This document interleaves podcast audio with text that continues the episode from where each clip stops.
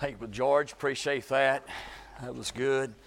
Appreciate the singing of the Lord, those Christmas songs, and you just can't get better than that, can you? If you have your Bibles this morning, I'd like you turn to Matthew chapter one and look in verse twenty-one. Matthew chapter one and verse twenty-one. I want to say to all here, Merry Christmas to you.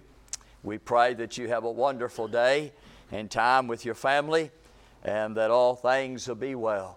As we stand to our feet in honor of our of God's Word, and uh, we appreciate the Lord. We appreciate the story that He brought in Matthew chapter one. Now, I am sure that everybody in here has heard this story, the story about Jesus that was born. And so it's not going to be something new this morning. It's not going to be something that you're going to say, wow, I didn't know that. But it is going to be something this morning that may God use to, to motivate us, to move us toward His Son.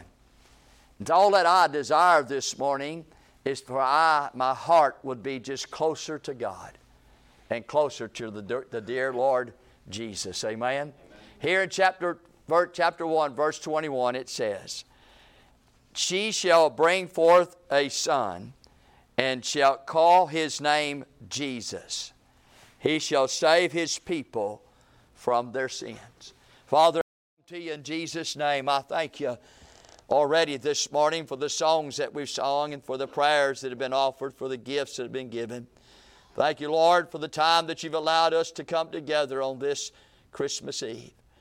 I pray you anoint me with your Spirit. Pray God should guard my lips and my mind. Pray that, Lord Jesus, today, God, will be exalted and magnified and lifted up. Lord, I just can't imagine anyone going to hell this morning. I can't imagine, dear God, that hell would be for all of eternity. If there's anyone in here that doesn't know the Lord Jesus as Savior and Lord this morning, I pray, God, that they be born again. That gift that Brother Charles spoke of, Lord, was the gift of eternal life. God, I pray this morning, God, if there's any ever time that the Word of God would pierce the heart of every sinner, would be this morning. I pray, God, that everyone that knows not God, who's never been born again, God, would be convinced this morning and persuaded that they're a sinner and they have a need of a Savior. Oh, God, I pray you'll break in the hardest heart. I pray, God, that you'll break into the wickedest heart. I pray, God, that you'd move, dear God, into the ears that are that have been stopped and the, the very heart today, God, that's been hardened. God, I ask you today, God, to open the eyes of the blind. I pray, Father, for every child, every boy, girl, man, and woman, God, that you'd save them today. We beg you. God, we plead with you today. We beseech you. In the name of Jesus, we pray. Amen. Amen.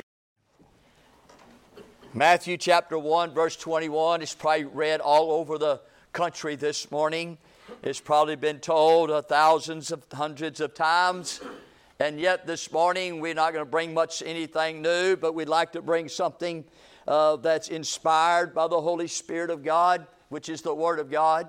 And then that might be anointed by God this morning, which is His Word. We find in the Scripture a most unusual type of birth. I want to preach on the conception to the cross. The conception to the cross. And we find here that it all began right here. The unusualness of this is not that a woman would have a baby and the woman would have a son. That's not the unusual part. The unusual part of this is that this woman, Mary, uh, was a virgin. Uh, that was the unusual part. We found that out in verse twenty-three. Behold, a virgin shall be with child.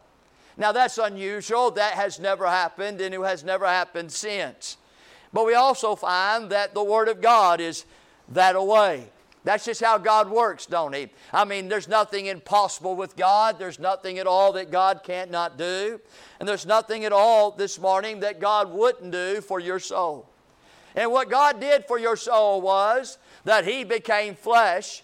He became flesh by the virgin birth of Mary. And the Bible says that he was conceived in her as of the Holy Ghost of God. And so we find that God chose a woman who was flesh, and he clothed himself with that flesh. At the same time, he was conceived by the Holy Ghost of God, being the Father, and God being the Father. So now we find a boy, a son that was born, and that son was a man one hundred percent and God one hundred percent. The man Jesus Christ the Lord. Now, that's unusual this morning, but listen, if you don't do nothing with Jesus this morning, then you've done nothing with the one that makes a difference.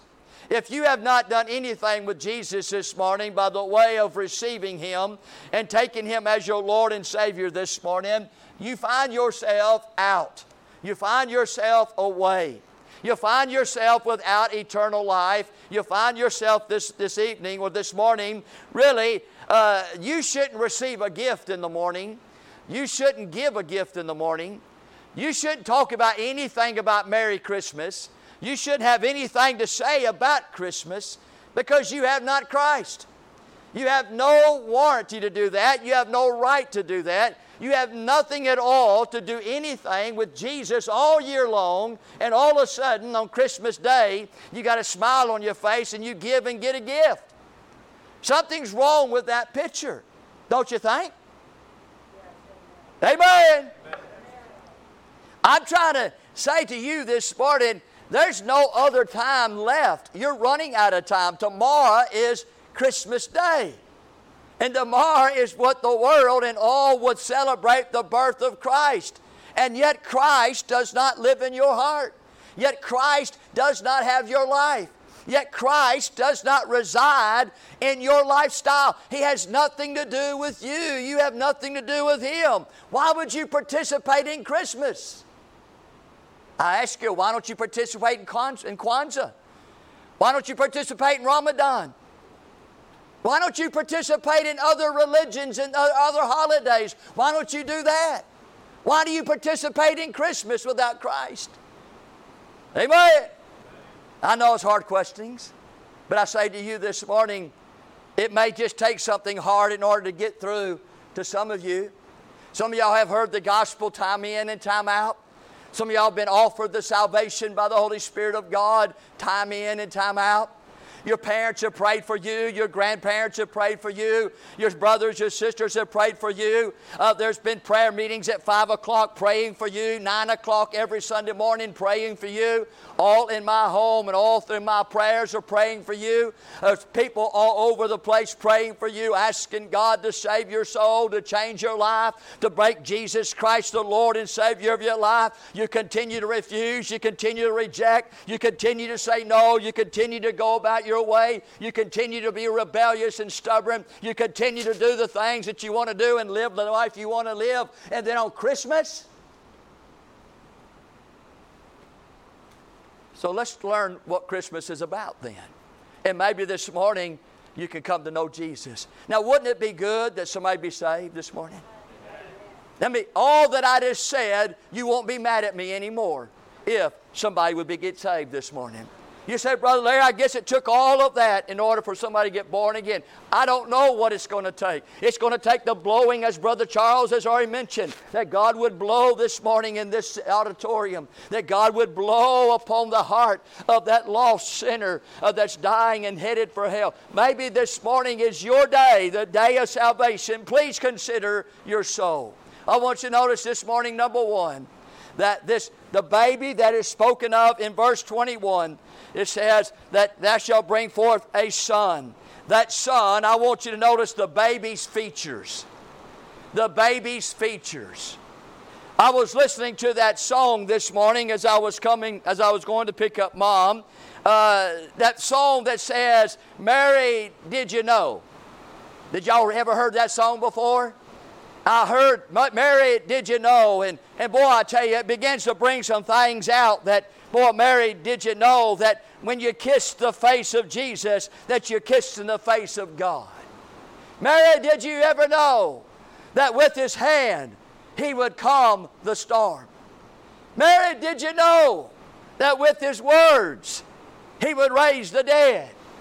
Mary, did you know that the very command and the leprosy was cleansed? I'm thinking, wow, what a song to tell about a Savior of a boy that was born, and what was his features. Can you imagine what Jesus looked like? Can you just imagine of his features? If somebody said, can you describe Jesus? Can you tell me what he looked like? Can you tell me uh, what whatever it was about him uh, that everybody would say something as if that's Jesus? You know, those pictures that they have of him now, that's not him. Don't think that's him. That little fragile, weakling-looking man who has that scraggly beard on his face and real long hair like a woman. And friend, that's not my Jesus, I promise you. That's not his picture, amen? And so don't think that it is. Nobody would know what Jesus would look like right now, but I do see some features of the baby. I want you to notice, number one, uh, his father's body. His father's body. I, I noticed that the Bible says as he was conceived of the Holy Ghost, I noticed that his body, uh, according to Hebrews chapter one, turn there with me this morning, Hebrews chapter one, and look there in verse three, we get to see the baby's features, and the baby's features, his father's body. The Bible says that Jesus in verse three is the rays of his glory. Says, who being the brightness of his glory. And so as we look at Jesus, his body, we see his father's body, because what come forth out of his body was the rays. Friend, I would say it's something like this tonight or this morning. If you go outside when it's not raining and the sun is shining and the rays of that sun hit you, you know what you say? You don't say the rays of the sun is hitting me. You say the sun is hitting me.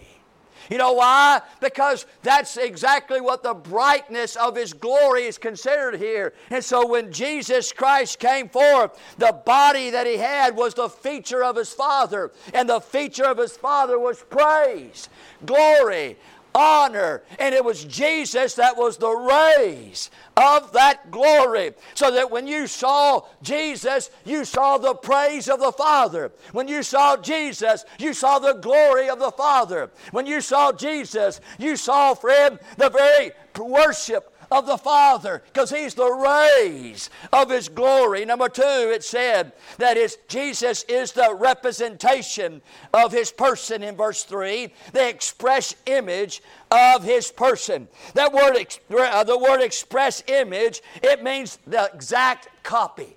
It means the very exact stamp or mark. So Jesus was the representation of the Father. That was his body. And when you looked upon Jesus, you'll see the very stamp of the Father, the exact presentation of the Father. It was him, friend. And so for I say to you, dear, dear Lord, help us this morning to see that that baby that was born in Bethlehem, that baby that the Son was given, that it was Jesus Christ. But being Jesus Christ, he was the express image of God the Father.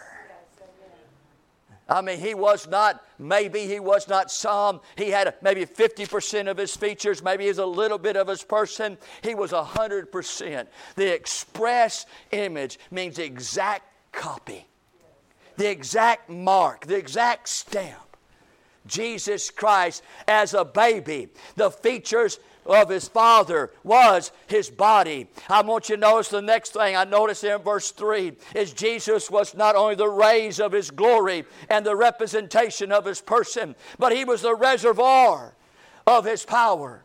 The Bible says, by upholding all things by the word of his power. When you looked upon Jesus, he took on the features of his Father, and that feature was of power, of authority, of charge, of rule, of reign. It was his control. It was him that was upholding the world. It was him that put the earth on a twenty-three degree axis. It was him that put the stars in the air. It's him that keeps the galaxies and all the universe in order. It is Him that brings the gravity. It is Him that brings the rain and the storm. It's Him, amen, that brings forth the summer, winter, and the fall. And then we find this morning, it is Him that upholds an all power of all life, of all universe. Jesus is, I say to you, the reservoir of His power.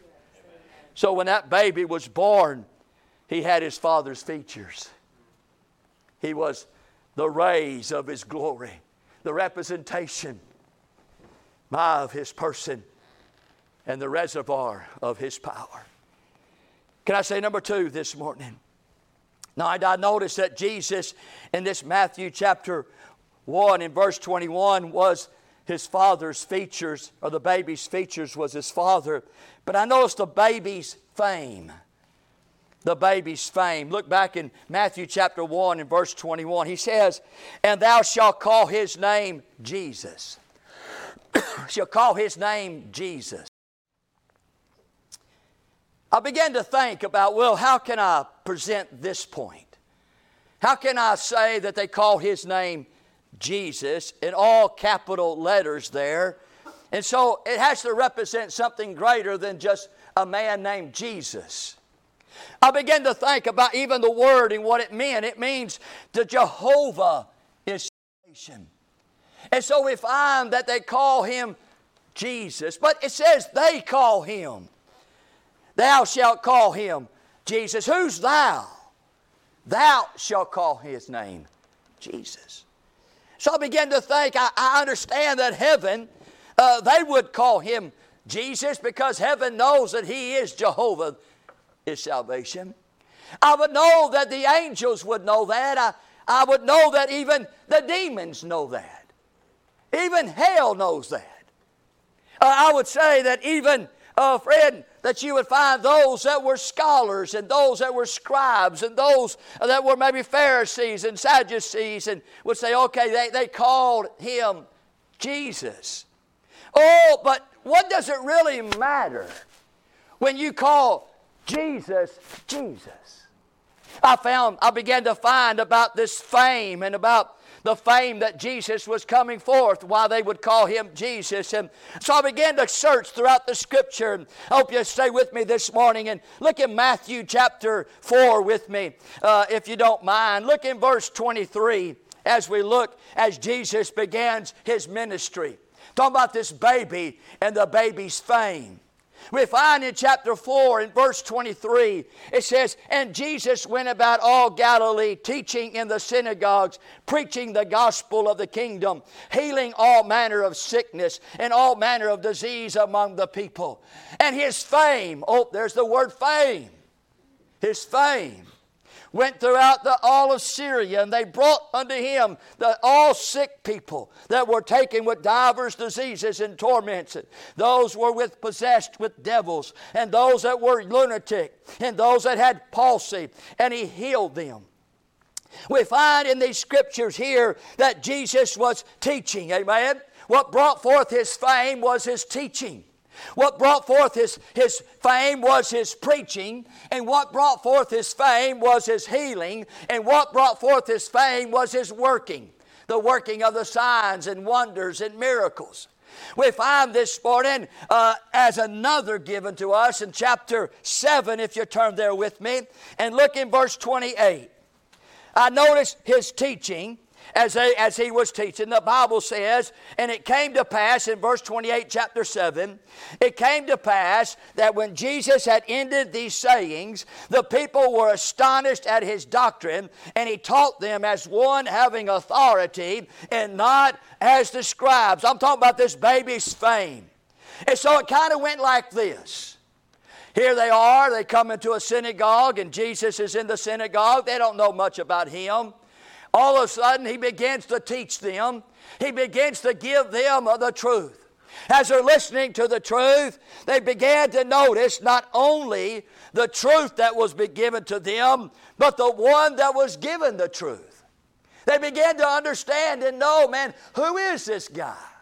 I mean, who is this one that come into our town and come into our synagogues? And, and he begins to teach, and he begins to tell us things that we haven't heard before and things that we had no idea of. And, and yet they come to a place and said, you know what? Uh, we know that when he teaches and when he has taught, he taught with authority, not as the scribes. And so it went just like that. We never heard this before. We never heard like this before either. You know what? They said this, and they shall call his name Jesus. Right? So when you was in that synagogue and when you heard Jesus teach and you walked out of there, somebody said, who taught today? They call his name Jesus. Amen. That's all I know.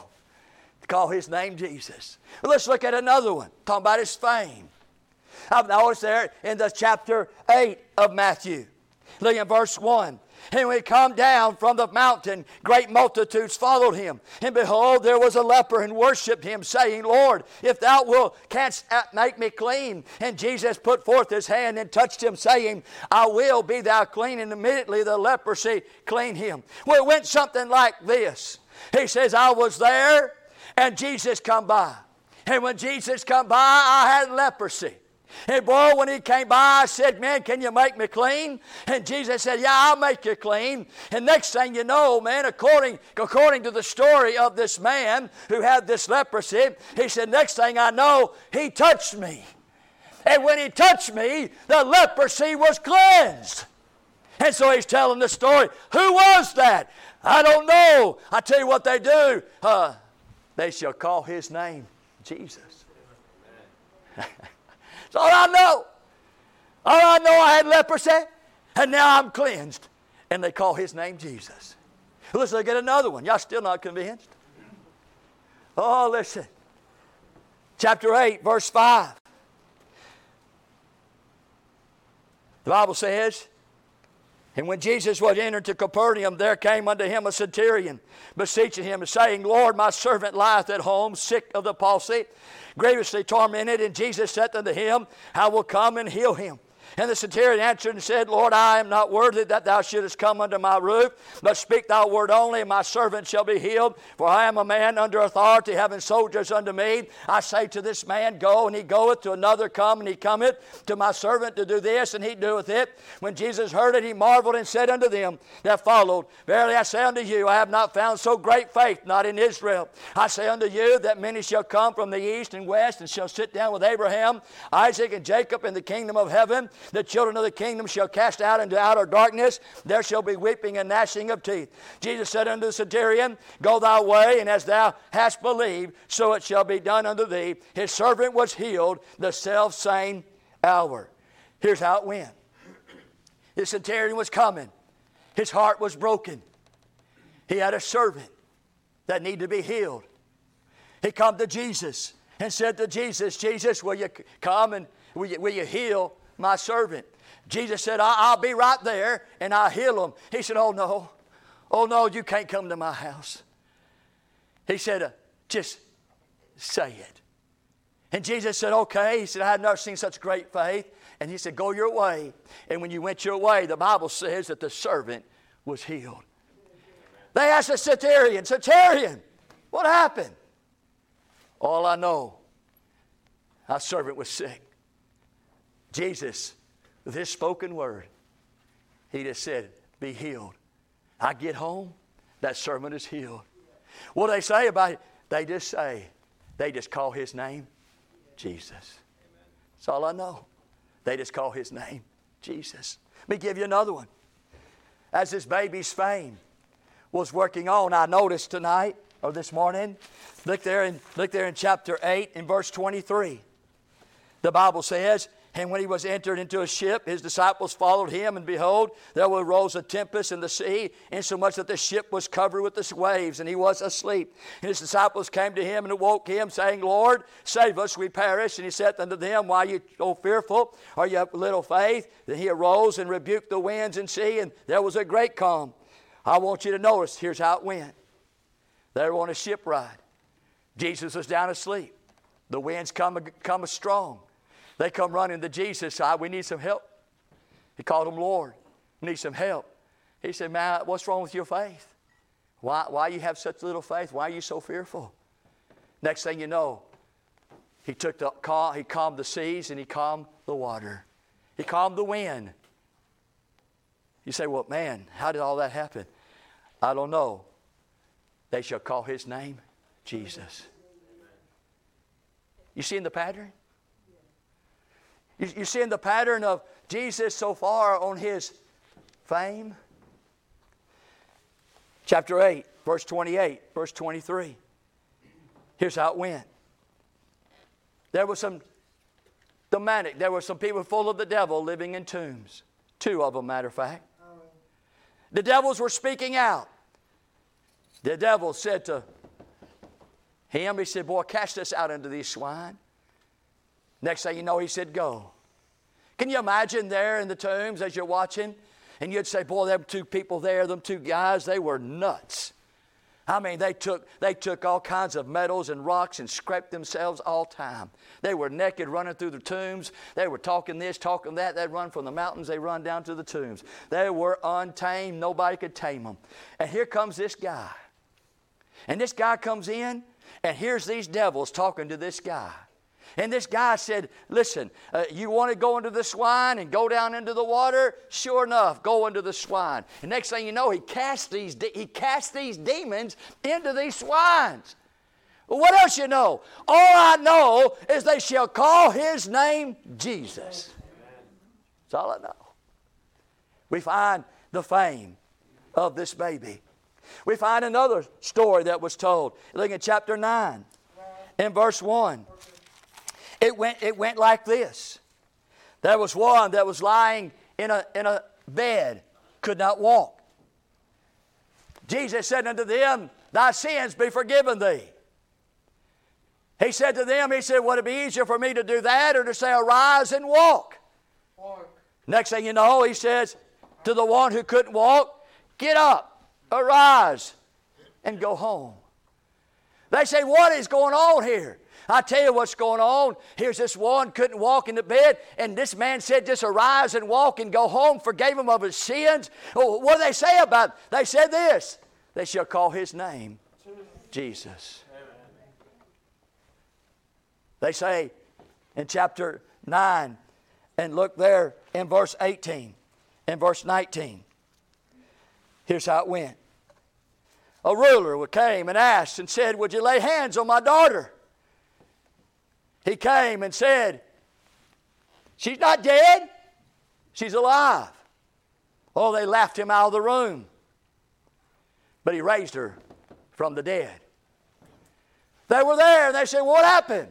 Well, my daughter was dead, and here comes him. He comes in there, and we laughed at him. He said that she was not dead, she was just living. Next thing you know, he said, arise. And she arose. Well, they say, they shall call his name Jesus. Woo! I got another one. Look at chapter nine and verse twenty. Here was a woman. She was just a walking.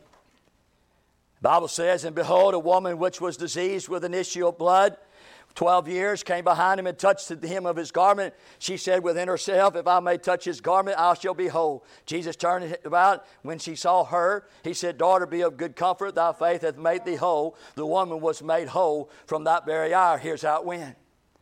For twelve years, she spent all she had. She went to every doctor. She went to every person. She took every pill. She took every medicine. She took over-the-counter. She took uh, things that, friend, that everybody and anyone was taking. Twelve years, blood poured out of her body. All of a sudden, she said within herself, I can just touch his garment. I know he can heal me.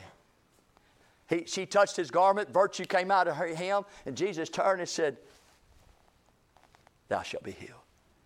So what do you say about that? Well, they just said that his name shall be called Jesus. Amen. Jesus. You see, I'm getting old with that, Brother Larry. That's a problem. You should be getting excited. Not old.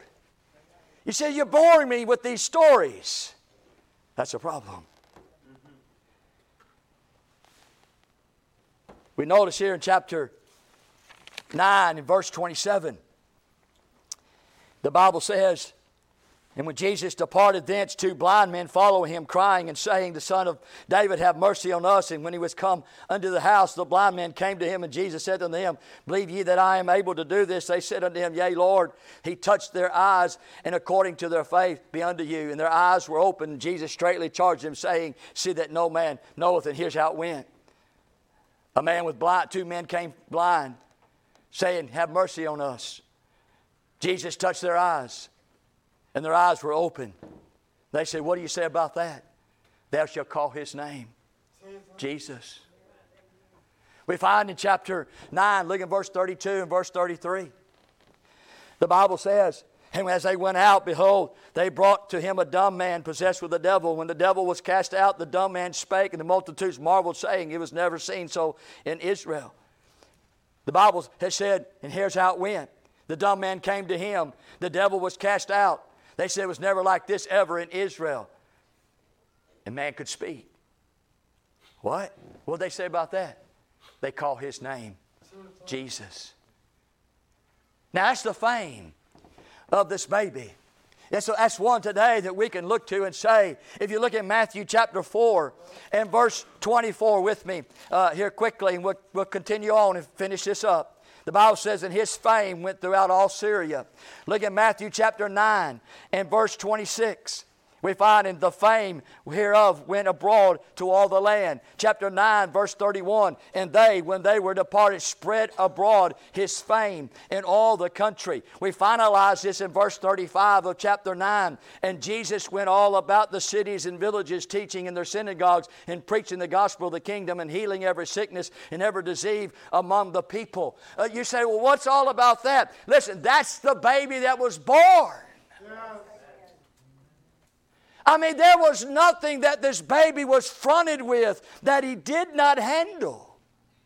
There's nothing about this baby that when he grew up to handle uh, that he said, I could not do it. It was every single facet of life of that day. It was every single disease of that day. It was anything and everything that all the people of that day in that area would have today. Just like you, dear friend. You can't bring a problem to Jesus that he can't solve.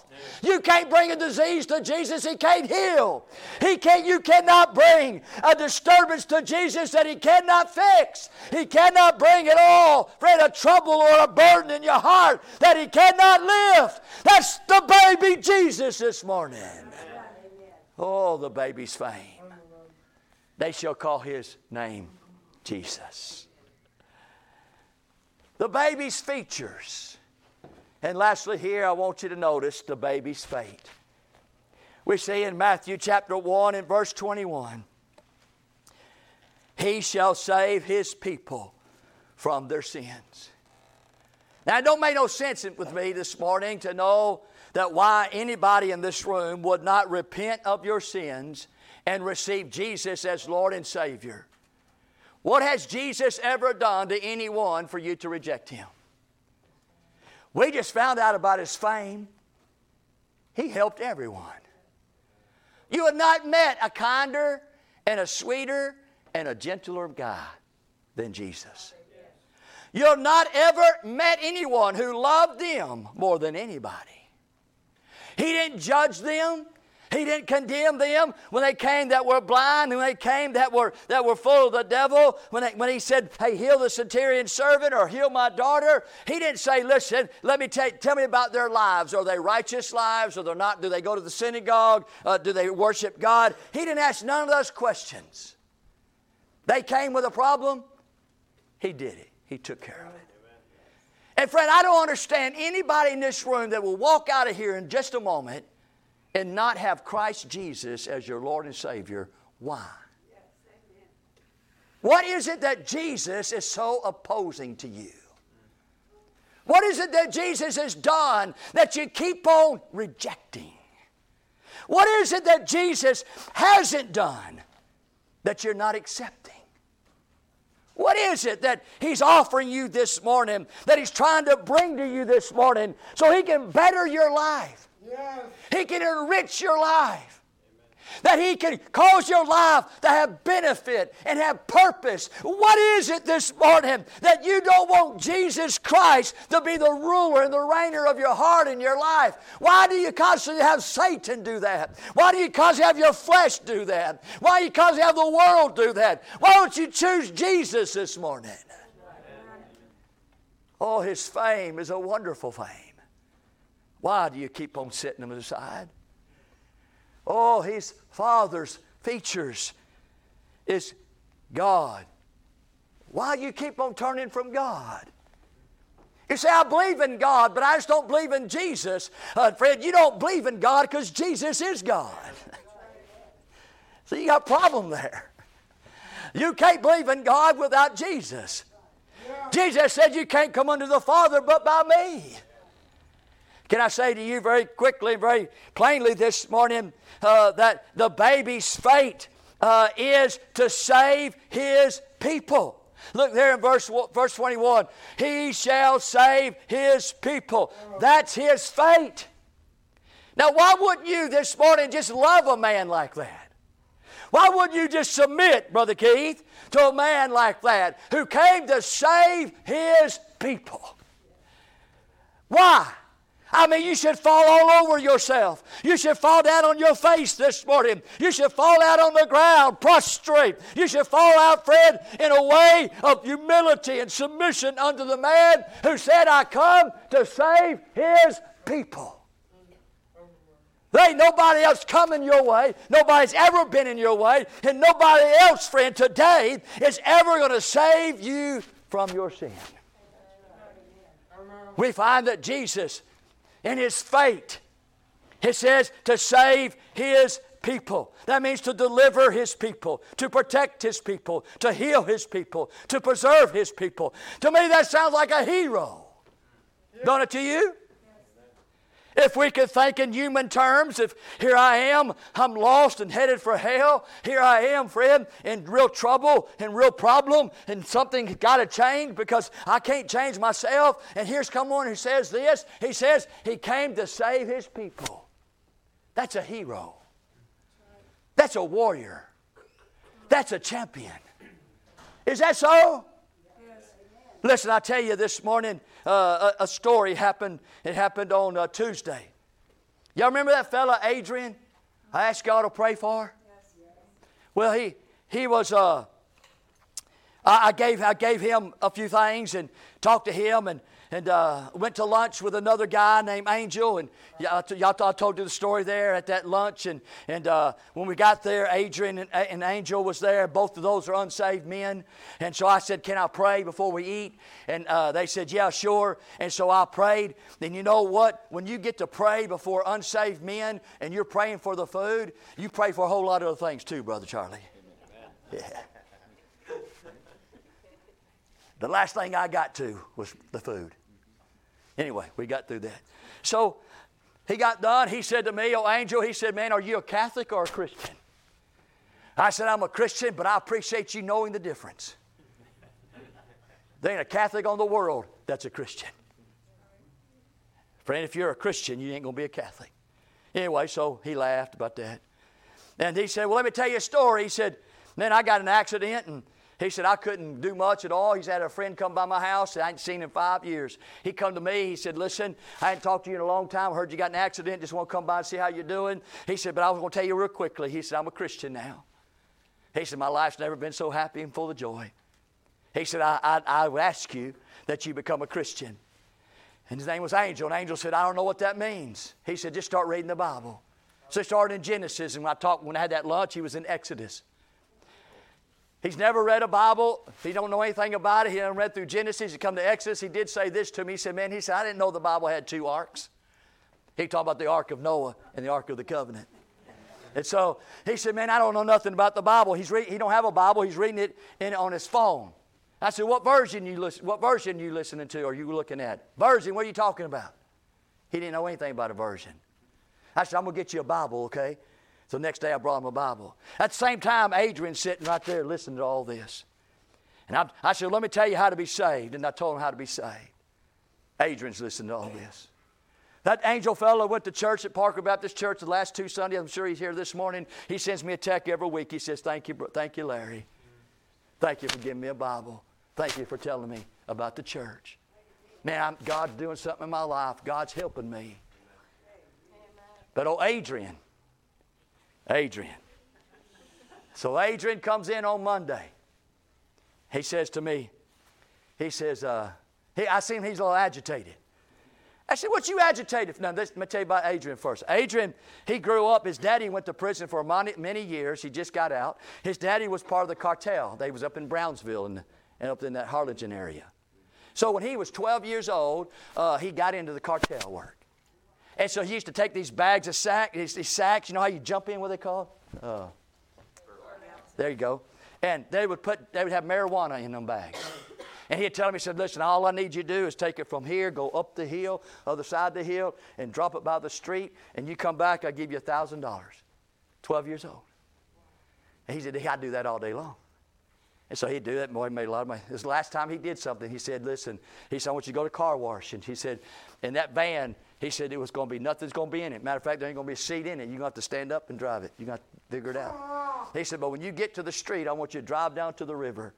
He said, but when you get on the street, turn it off, turn the lights off, turn everything off, and be quiet. He said, you just pick up a little steam and just kind of roll down there by the river, be quiet.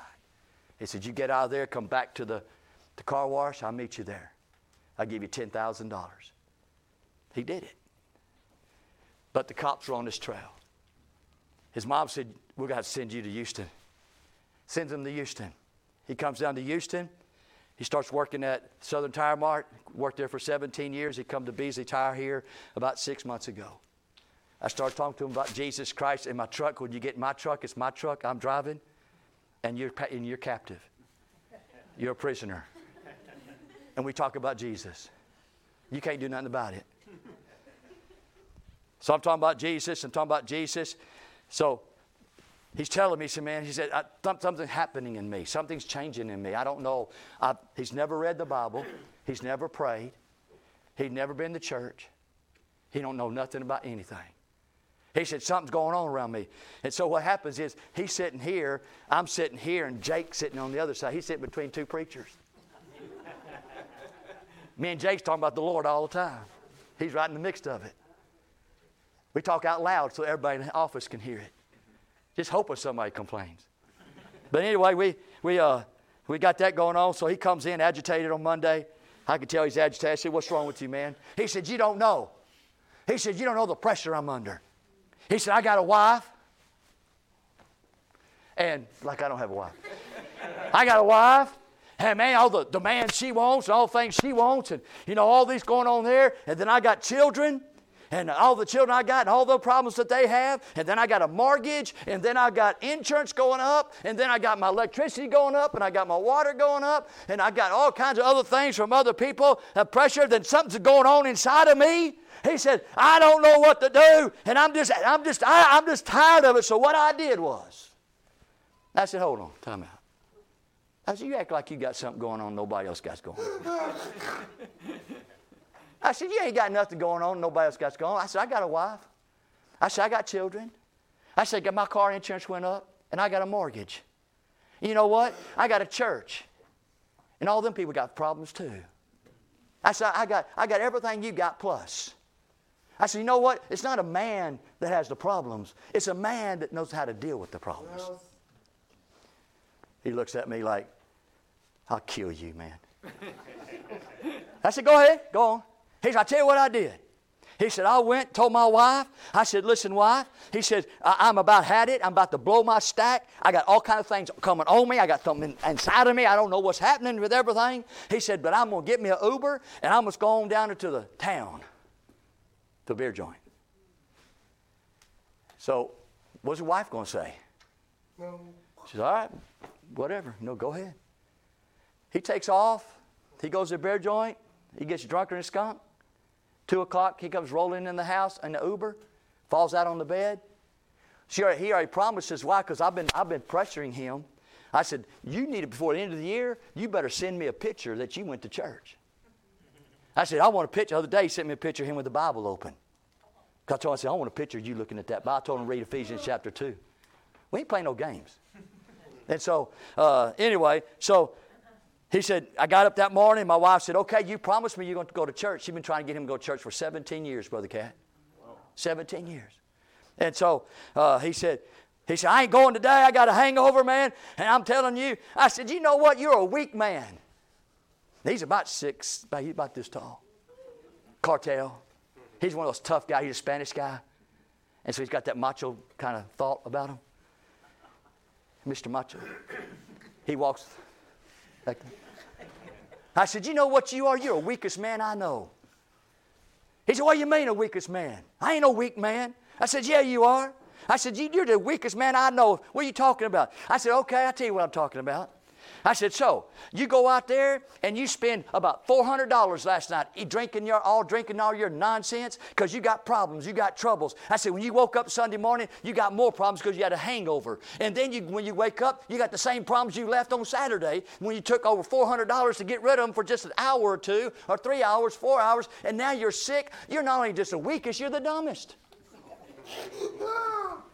He said, man, I can't believe you're talking to me like this. I said, let me tell you something else, macho. I said, what if your wife comes in there and says, you know what, I'm just tired of all this. I got all this on my head. I'm telling you, I'm got so many pressures. I'm going to get me an Uber and I'm going to go to town. What would you say then? No. No, I, I ain't no way. Not my wife. She ain't going to go out on town. And she'd come back at two o'clock in the morning. What would you do? I wouldn't let that. I know what, man, let me tell you something. You're the sorriest man. Because here you go. You think that you're the king of all. You think you can tell everybody what to do. You think you can do something and nobody else can do it. Who do you think you are telling, telling your wife that she can't do what you did? You're supposed to be the leader of the home and you're leading her. Oh, yeah, but you know what? You say no to her, but you can do it. What makes you special? I said, I'll tell you something else. Your children, your sons that are growing up, they're in the twenties. And so they do what daddy does. And he's in a hospital. Or maybe he's down there uh, in jail because he did what you did. And next thing you come to him and say, son, well, don't you think? Don't you think? Why are you drinking? Why are you doing all those kind of things? Man, son, get your head on your shoulders. And he looks at you and said, Daddy, that's what you taught me? Yeah. Stupid man. Weak man. He said, he said, man, he said, you're right. You're right. And when he said, you're right, I knew I had him. When I say I had him, I knew his spirit was broken. Because I was laying some things out, man, he's never heard before. He said, you know what? You're right. I said, Adrian, when are you going to get saved? Adrian, when are you going to give your life to God? Adrian, when are you going to keep, keep stop fighting God? Adrian, Bob Beasley, who owns this company, is praying for you. Mike Beasley, who is a vice president, is praying for you. Brad is praying for you. Anthony's praying for you. I'm praying for you. Jake's praying for you. Eight men of this business is praying for you. The first day you step into Beasley, all of us started praying that you get saved. Now, you know who you're fighting, Adrian? You're fighting God. When are you going to give up on God? When are you going to give it up? And oh, he said, uh, I am. Well, tell you, Larry, I'm going to get saved. When are you going to get saved, Adrian? He said, I'm going to get saved. I'm almost there. Next day, I, I left. Next day, I came in. I said, come here, talk to me. So we go in the office. I said, Adrian, are you saved? He said, man, I'll... no. I said, let me tell you salvation. I'll give you two examples. First one is this. You're in a house, Adrian, and you're burning, the house is burning down. You can't get out of the house. It's not going to stop burning. And you can't do nothing about it. And you're sitting there, and it's getting hotter and hotter and hotter and hotter, and you're fixing to die in this burning house. The only hope you have is you do like this, Adrian. Help! Help! Somebody help me! Somebody help me. I want to die in this fire. Boy, his face got white. He said, you're talking about me going to hell? I said, I'm talking about you dying in a house that's got fire. And the only way you're going to get any help is you call out. You cry out. and you cry out with all you have within you. And this is what salvation is, Adrian. Adrian is, is when you know you're a sinner and you're going to die and go to hell. And one day, someday, somehow, something this happens, you snap. You say, I got to cry out to God. And you begin to cry out to the Lord Jesus Christ because He's the one who came to save His people. And you begin to cry out to Him and He'll save you. I said, let me tell you another example of how, what salvation is. It's like a marriage. I said, Adrian, you remember we met your wife, and you, or you met your girlfriend who's now your wife, and y'all met each other, and, and everybody was beautiful, and everybody was handsome, and, and y'all went to eat, and y'all did this, y'all did that, and y'all spent some time together, and y'all got to know each other pretty well, and, and y'all were getting uh, like more than just friends, and uh, finally one day in your heart, you said, you know, I'd like to marry this woman, and she said in her heart, I'd like for this to marry this man, and I said, y'all just going right along, uh, but you know, it just it just wasn't like it ought to be, because you just wasn't married. And the reason why you wasn't married, Adrian, because you never came to a point and said, will you marry me? Right? I mean, you, getting married, you just don't evolve in it, right? You just don't keep on dating one another, and all of a sudden you wake up and you're married. It don't happen like that. You got to ask, will you marry me? And then she has to respond like with a yes. I said, that's like that's what salvation is. Jesus is saying to you, Adrian, right now, will you marry me? And you have to respond with, I will. See, unless He asks you, Adrian, you can't ever be married. Now, He's asking you, what will you say? Brother, he said this. He said, I won't be saved. He said, I see it. I got it. He said, but I tell you what, I've never prayed in my entire life. I said, and I'm never going to pray for you in my entire life. I said, so you're going to have to pray to God. He said, I can't pray in English, though. I can just pray in Spanish. I said, I don't care if you pray in Russian or Chinese, pig Latin. It don't matter to me. Just ask God. I said, there's a few things you need to put in your prayer. He said, what are they? I said, you need to admit to God you're a sinner. Number two, you got to admit that you can't save yourself. And number three, you got to admit that Jesus Christ is Lord and He's Savior. And number four, you got to turn from your wicked ways and you ask Jesus to save you from your sins and then receive Christ as Lord and as Savior. If you do that, you'll be born again. He bowed his head, Brother Cat. He said something because it was in Spanish. And he got done praying. I looked at him and said, are you born again? He said, I'm born again. I took him out of John chapter ten, which you read today. John chapter ten. Let me tell you something. This is what happened. I told him how Jesus said, my sheep hear my voice and they follow me. Then He says, I will give unto them eternal life, and they shall never perish. And no man shall pluck them out of my hand. And I took a, I took a cap that was sitting on a table, end of a cap like this right here, just like this. I said, Adrian, this is you. I said, this is Jesus. I said, I know you're a big fella, but right now I promise you when I do like this that you can't get that cap out of my hand. Ain't nobody in this room can do that. I said, he said, uh, what do you mean? I said, try it. I ain't going to try it. I said, you can't. I'm going to promise you. I said, this is how it is for your salvation now. I said, you're in the hands of Jesus. We're all in the hands of the Father. And no man shall pluck him out of my Father's hand, for He's greater than all. Amen. He said, man, I never had this before. I said, I said, secondly, I said, now listen, you know what you ought to be feeling right now? I said, when you had four children, and those four children, when they when they came out, they were crying. What were they crying for? Crying for milk, he said. I said, you know what the Bible is? The Bible's called the milk of the Word. I said, the Bible says that you're a babe in Christ now, and you'll desire the sincere milk of the Word. I said, in your heart right now, if you're saved, you're saying, give me more. I want the milk. You're saying, I want to know more about this Jesus. You're saying, I'll be doing whatever Jesus wants me to do because I done gave Him my life and my Lord. He's my Savior now. I said, that's what should be going on in your heart. Is that what's going on in your heart, Adrian? He said, yeah. Amen. And so he's supposed to be going to church this morning. You know what Jesus came and He was born to do?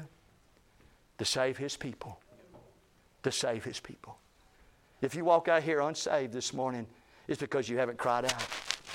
And it's not because you said, I will, when Jesus has called on you to marry him. I'd pray this morning you'd do that. Let's stand to our feet, our heads are bowed, our eyes are closed.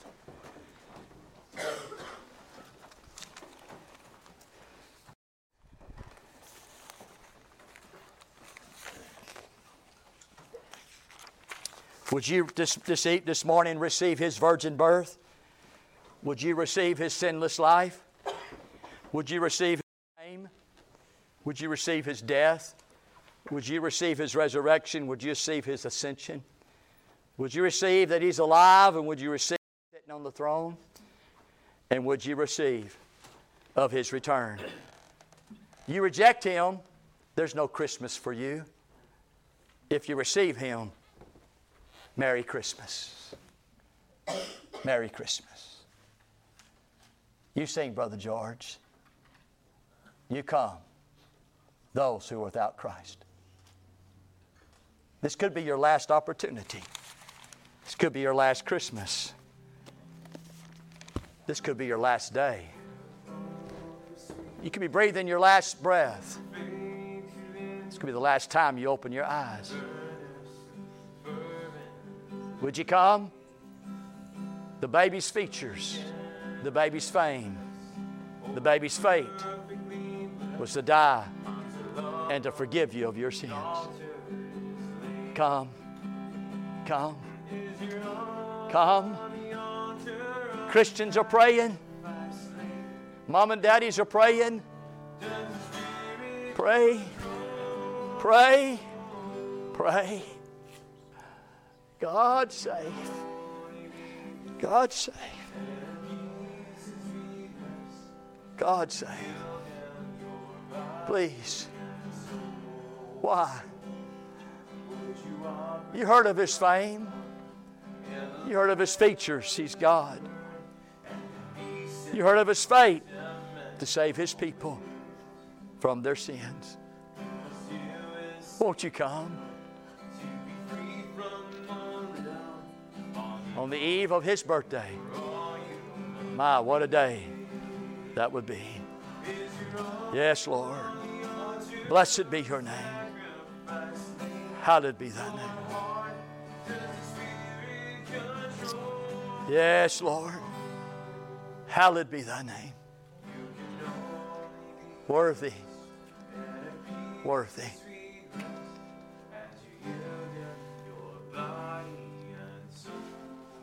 From conception to the cross, so that my sins can be forgiven and I can be saved. Let's be dismissed this morning in a word of prayer. Thank you. Brother George, will you dismiss us? And I hope everybody gets to stay with us to go eat lunch, and then we'll come right back here after lunch. But brother, you dismiss us, okay?